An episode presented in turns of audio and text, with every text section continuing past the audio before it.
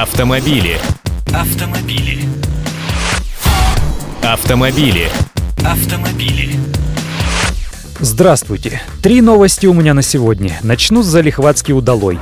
Впервые в мире обычный сельскохозяйственный трактор удалось разогнать аж до 121 км в час. И сделал это не какой-нибудь Джон Смит из Техаса. Рекорд скорости был показан в Ростовской области. Сергей Суховенко, мастер спорта международного класса, смог преодолеть 100-километровую отметку на ледовом покрытии замерзшего озера села Киселева. При этом поверхность природной трассы не была идеально ровной, снежный покров достигал 10 сантиметров. И это несколько затрудняло движение. Но кого у нас легким снежком смутишь? Никого. И предыдущий рекорд скорости 2009 года, когда трактор удалось разогнать до 85 км в час, пал.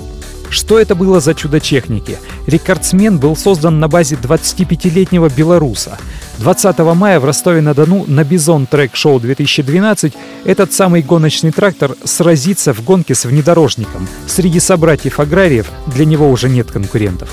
Теперь перейдем от тракторов к автомобилям. Что такое «Жигули» образца 2012 года? А я вам скажу, машина французская, железо индийское.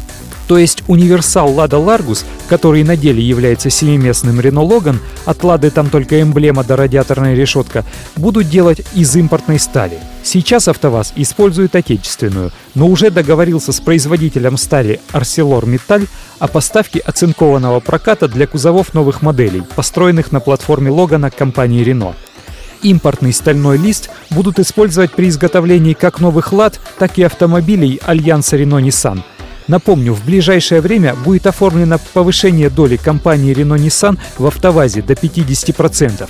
В настоящее время сталь у ArcelorMittal закупает франко-японский альянс. Он и предложил автовазу этого поставщика. Что любопытно, импортный металл отличается более высоким качеством, при этом стоимость иностранного листа даже с учетом транспортировки будет ниже, чем цена российского, так говорят на автозаводе.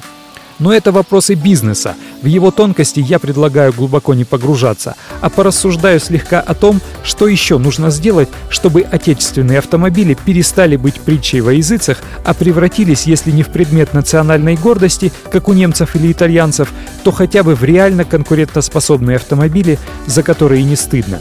Лично я полагаю, что отечественные модели собственной разработки постепенно совсем уйдут с нашего рынка. Этот процесс уже почти завершен а под русскоязычными именами будут продаваться иномарки, адаптированные к нашим сложным дорожным условиям и удешевленные в базовых комплектациях. Только так со временем люди привыкнут к тому, что наше — это не обязательно ведро с болтами. А главная новость от гаишников. Красноярская ГИБДД разместила на своем официальном сайте 10 заповедей водителя, якобы подготовленные совместно с представителями православной церкви. Так вот, Госавтоинспекция для успешной поездки предлагает не забывать дома нательный крест, осенять себя крестным знамением и спрашивать на поездку Божье благословение. Их заповеди запрещают превышать разрешенную скорость и советуют благодарить пропускающих тебя водителей.